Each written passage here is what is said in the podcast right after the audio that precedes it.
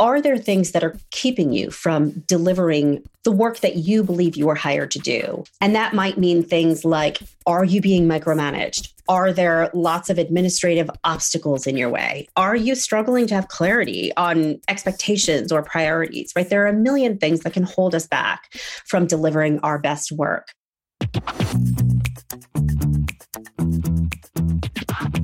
This is the Happen to Your Career podcast with Scott Anthony Barlow.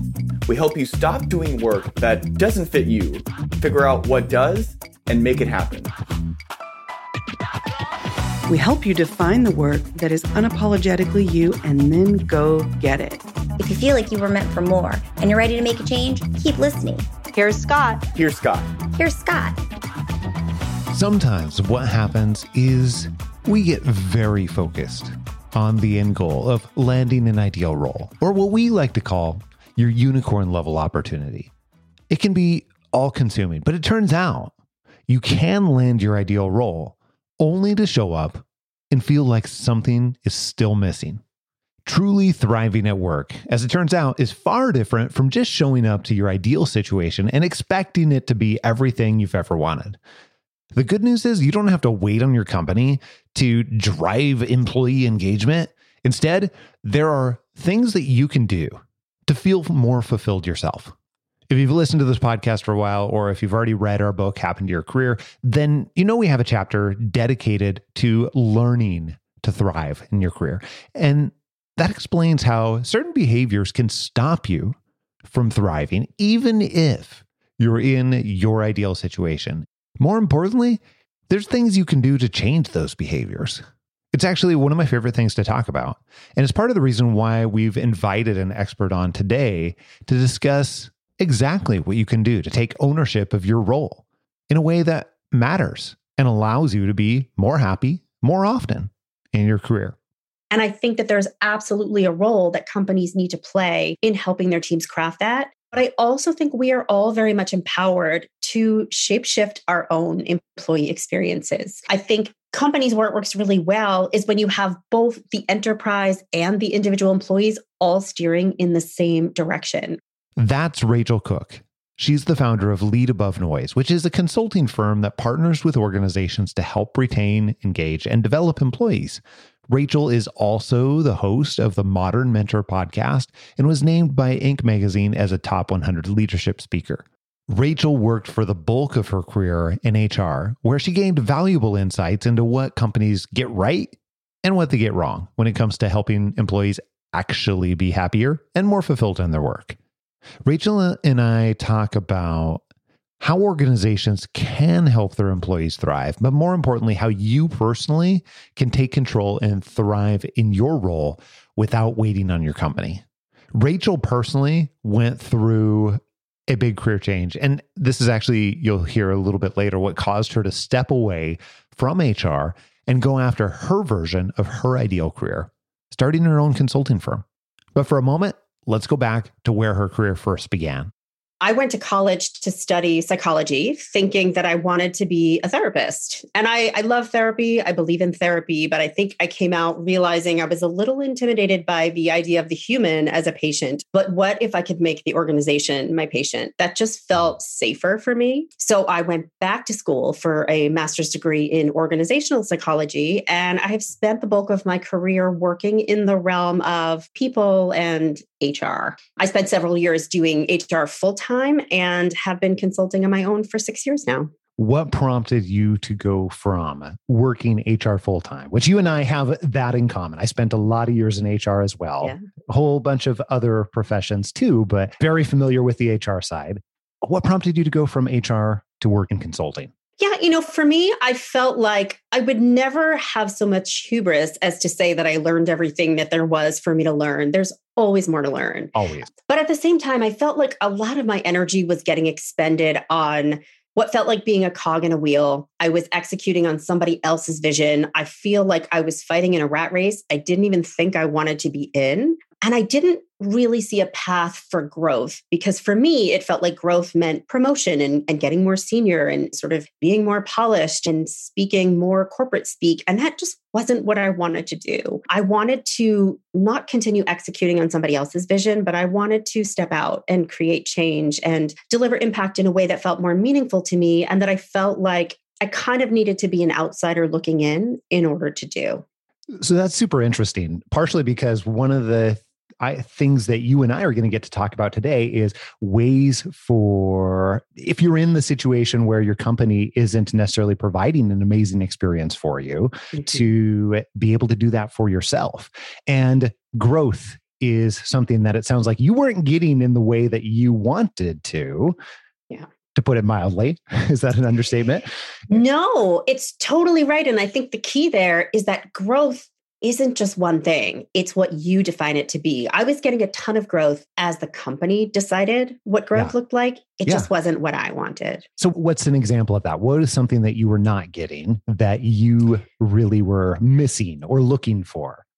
For me, it was really opportunities to have bolder conversations. So in my last role, I was an HR business partner and my my role was really to sit down with my senior business leader and kind of listen and, and listen to his plans and his vision and help him execute on it. And I didn't feel incredibly empowered to challenge him, to push back, to probe, to coach him in a way that might infringe upon his ego. And that sounds kind of terrible, but I think that leaders within a company are willing to take a certain degree of coaching and pushback from an external consultant in ways that they won't from their internal business partner. And so for me, it wasn't about how is the company grooming me? How are they positioning me for the next level? I really wanted to impact change in ways that I just didn't feel like I had permission to. I've experienced that as well. What you said about how sometimes you have consultants as an example where they're able to come in and deliver a different type of feedback or a different type of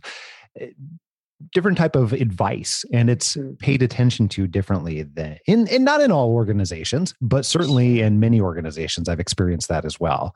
So what's what's an example of that where now if we're bringing this full circle to where you're at currently you get to have that type of growth in those bolder conversations that you wanted to yeah so one example that is very real time for me right now i'm working with the ceo of a business and he and I keep having this conversation where he talks about conversations in the realm of he almost thinks about it as a dichotomy. So a conversation is either it's very action oriented, right? Where we're talking about results, we're talking about something quantifiable, measurable, we're action planning, or we're having a kumbaya moment.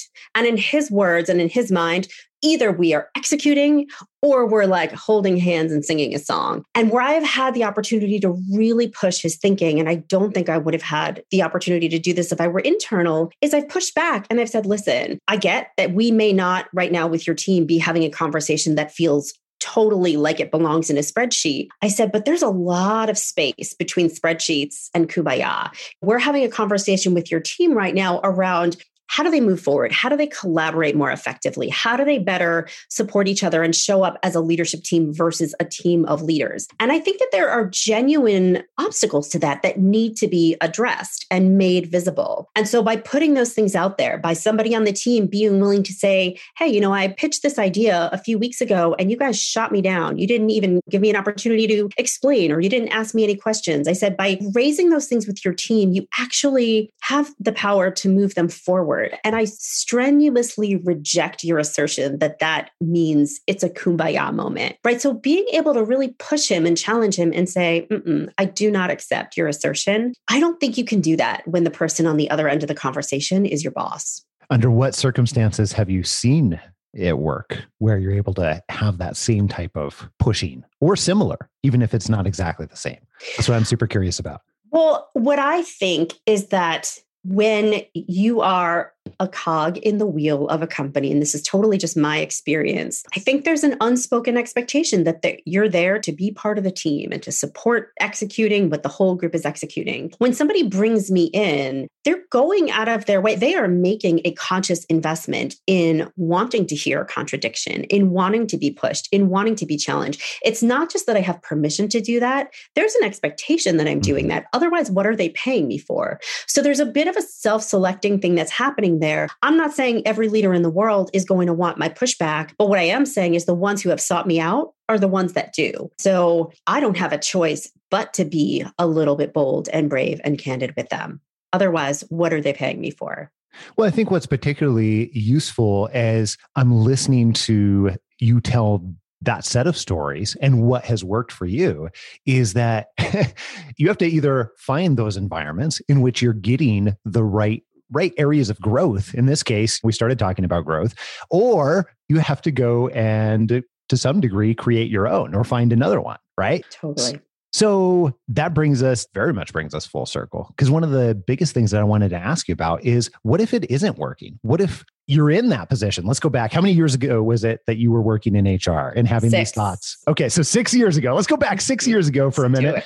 And say that for someone who's in a similar position where they're not quite getting the growth that they want or they're not getting their buttons pushed in the right way for them how can they impact that how can they enhance their own employee experiences what Yeah. can they do So, what I will say is that for me, there were a number of life circumstances that were converging. So, everything I said is the honest truth. And also, I had kids, and this was obviously well before the pandemic. And so there was an expectation that I was commuting, and I felt like I wasn't present for my kids. And so there were a whole bunch of circumstances that were converging that told me that my path was to step out and hang my own shingle and start my own business. I do not believe that that is necessarily the path for everybody. And I do not believe that for anyone who's maybe feeling like they need a little bit more love at work, the only answer is just to step out. I absolutely think that would be a terrifying thing to say. I think if you're in a position where you're not getting exactly what you want, but you want to make it work, you love your company, you love being an employee. And by the way, there's nothing wrong with wanting to be part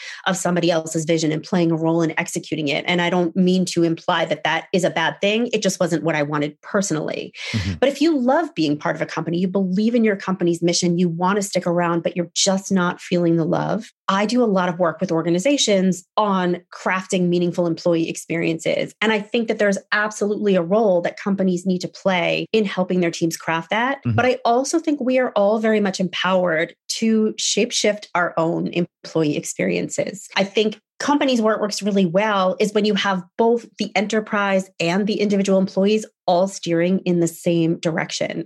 And so the framework that I use with companies and that I use with CEOs and leaders, I think works just as well for the individual.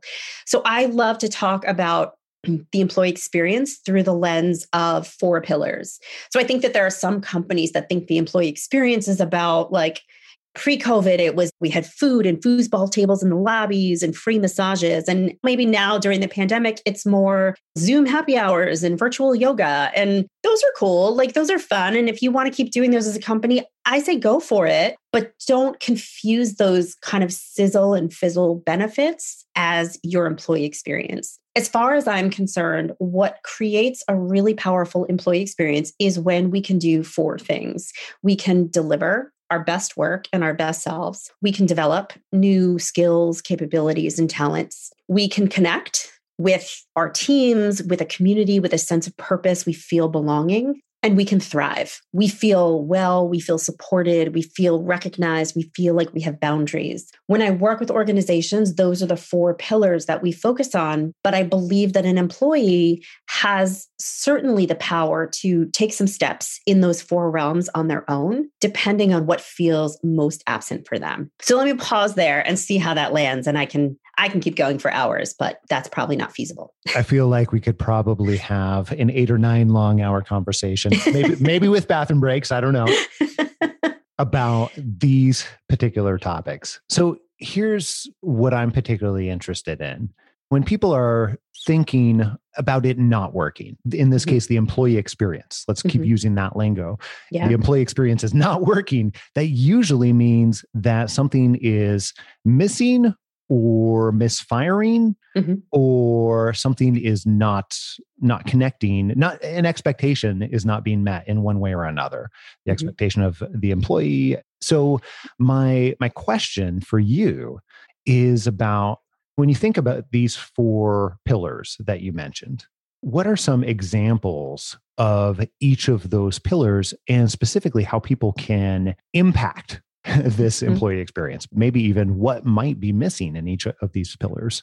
Absolutely. So, if you think about the first one, which is deliver, there's some great research out of Gallup. They publish every year their State of the American Workforce Report. And what they say year over year is that the number one driver that employees are looking for when they're evaluating new jobs is to what extent do they believe they're going to have the opportunity to deliver what they were hired to do? People care deeply. They want to show up and do their best work. So, when I talk about deliver, what I push people to think about is are there things that are keeping you from delivering the work that you believe you were hired to do? And that might mean things like are you being micromanaged? Are there lots of administrative obstacles in your way? Are you struggling to have clarity on expectations or priorities, right? There are a million things that can hold us back from delivering our best work. So I really encourage people to think about if that feels like the space where you're sort of falling down, you're not getting to do the work that you care about,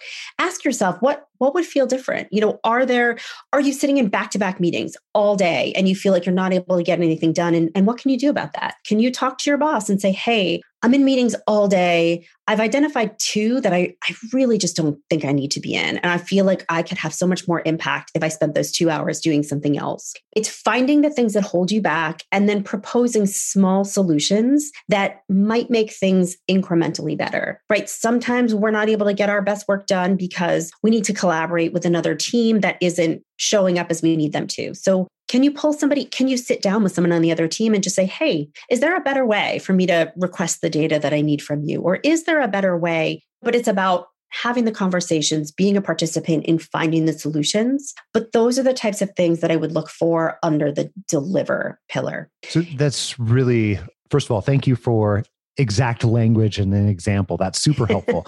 and second of all, I think that when you're talking about those areas that are not working, I think it's really easy to point out what those areas are that are not working. It's much more difficult to be able to identify potential solutions and then go and do something to impact that.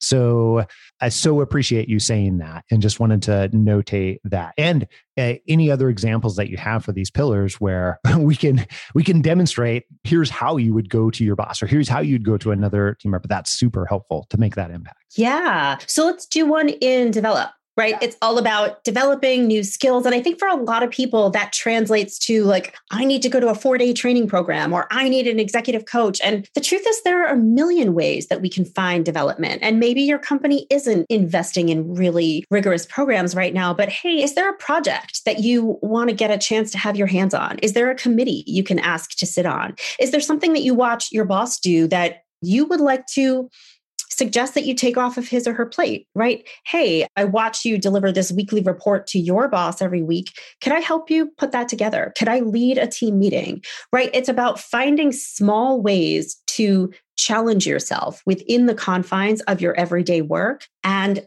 asking for what you want, but not hey, can you give me $10,000 so I can go to this conference? I mean, if, if the money's there, go for it.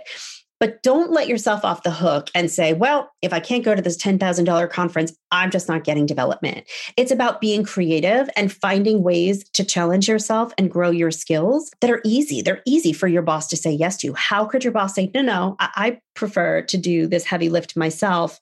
You go back to your desk, right? It's sort of a can't lose situation. So that's the type of example I would look for there. Well, I think what's really interesting about that too is after you build a behavior pattern of doing that, you, what people don't think about is they're training their boss, they're training their coworkers to be able to be responsive to that. And after you do a couple of those smaller requests, you're starting to build a track record, you're starting to yeah. build a pattern of behavior, and they're expecting more of that. And then it's easier to go to the, hey, can we use this $20,000 for development or whatever it might be? It's so much totally. easier to make that bridge from there.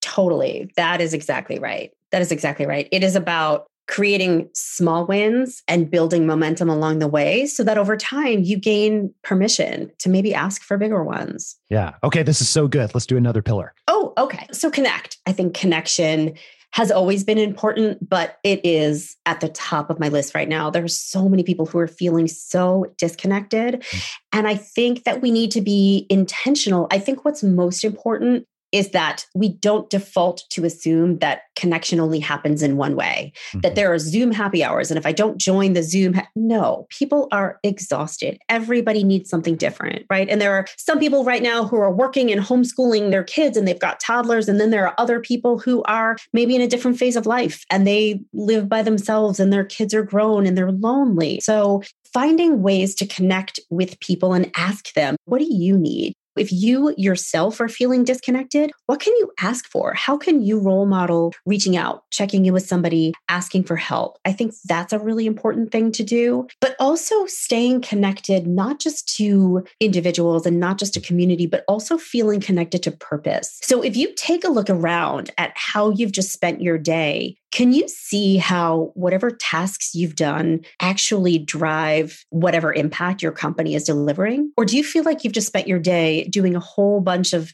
busy work that just feels really disconnected? And if you can't find that connection, go talk to your boss go talk to a colleague but ask them hey help me understand like listen we're we're in financial services and as a company i think it's amazing that we help consumers get access to loans so they can buy a home or they finance so they can retire but like i spend 6 hours a day in this spreadsheet that feels pretty mundane and administrative. Like am i am i adding value here? Find ways to really check. And by the way if you are spending 6 hours a day on something that isn't adding value can you find a way to simplify that a little bit so that you can get a little bit more time back and do something that makes you feel a little bit more connected to customers. Do some customer research or do some whatever would make you feel more connected to purpose, but being mindful of how connected do you currently feel and what can you do to take one small step in the right direction. I think that's so powerful. And the research around all of that is unequivocal.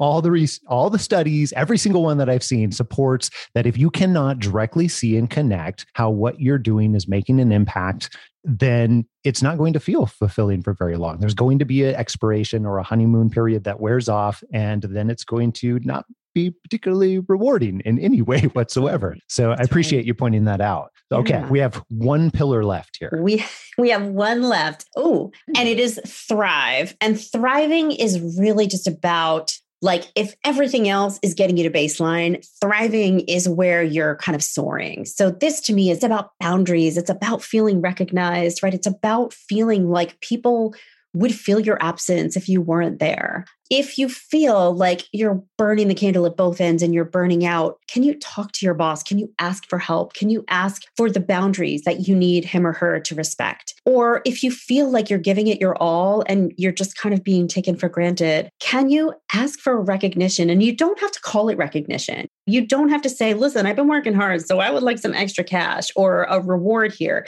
No, that can feel really uncomfortable. But what you can do is sit down with your boss and say, hey, I've really been putting my all into this project and I, I just don't feel like I've heard much. I wonder if you have any feedback from me. You know, how's it going? And a lot of times what'll happen is your boss will say something like, Oh my gosh, I'm I'm so sorry. I've been I've been so focused on the people who've been underperforming. I just haven't had a chance to come back and tell you, like, yeah, you're doing an amazing job. Or if there's a chance that you're putting your all into a piece of work and it's actually not being well received, then it gives your boss a chance to give you that feedback. But either way, if you're not feeling recognized, asking for it or asking for feedback to help you understand what could get you recognized, and also letting your boss know or your peers know how you like to be recognized. Some people like a public celebration. Some people just want a quiet email. Some people see recognition as when I'm doing great work, I feel recognized when other people seek out my expertise. Recognition comes in many forms. And so reflecting on how you like to experience it and then asking for it and also role modeling it.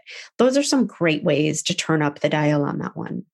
And I think that's a really common theme for every area that you've mentioned so far, whether it's recognition or whether it's how you connect back what work you're doing to having an impact or any any other area. It looks different for every single person. And recognition is such a great example of that because I have met many people over the years where they have a negative association with recognition based on some of, you know, how they were raised and like I don't need no recognition.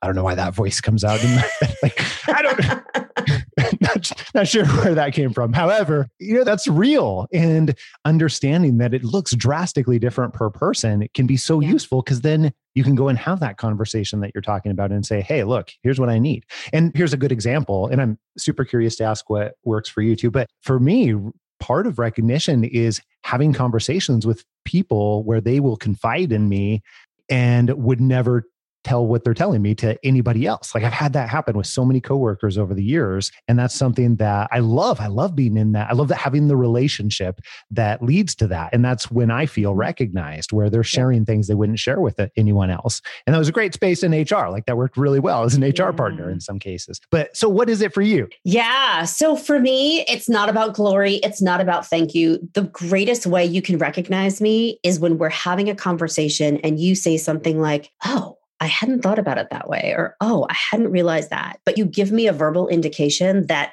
through our conversation, something has unlocked for you. That is the greatest gift you can give me. Love that. I love that. And I appreciate you sharing. Of course. that is really helpful. And thank you for going into all of the examples. Something else that I wanted to ask you, just in our last little bit here, is if you're, well, let's go back to that, maybe even pre six years ago, you're mm-hmm. in that position where you are not getting what you need, whether it is growth, whether it is any of these four pillars, any piece of any of these four pillars. What what advice, what advice would you give that person who's there and recognize that they're not getting what they want? The biggest piece of advice I can give to anybody is if you're not getting what you need, do not sit back and say, well, I guess my company is failing me. I guess the organization is failing me. I guess my boss is failing me. I would challenge you to re- now. Sometimes that is true, right? You might be in a toxic environment. You might not have a career path, but before you make that decision, I would really challenge you to sit back and say, well, if they're not going to do it, what can I do for myself? And really think that through and sort of implement as many tests and experiments as you can before you decide to call it. Rachel, thank you for not just the advice, but thank you for unlocking a few a few pieces for me. And this has been incredible. I also want to find out where can people go if they want to get more Rachel? If they have to have more Rachel, how can people do that? Wow.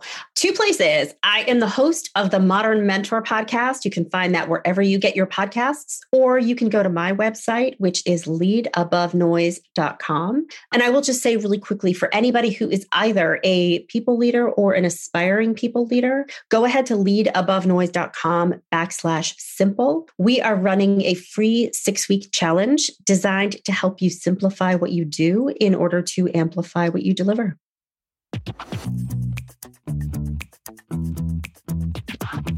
At the very beginning of this episode, I mentioned how thriving at work is one of my favorite things to talk about. It's also one of my favorite things to do. I, I spend all day optimizing and constantly evaluating what I or our team or other people can do to be able to thrive at work. And, and that's part of the reason why we wrote our book, Happen to Your Career An Unconventional Approach to Career Change and Meaningful Work, so that we can help one person at a time be able to find their ideal version of work and then be able to thrive in it. It's packed with tons of research based findings on thriving, career happiness, and how to use this research to land an ideal role that you truly enjoy. You can get the book any place where books are sold, or you can get the audiobook right this moment on Amazon or Audible and start working on making an intentional career change in 30 seconds from now. And if you haven't already, click subscribe on your podcast player so that you can download this podcast in your sleep and you get it automatically, even the bonus episodes every single week, sometimes multiple times a week. Until next week, adios. I'm out.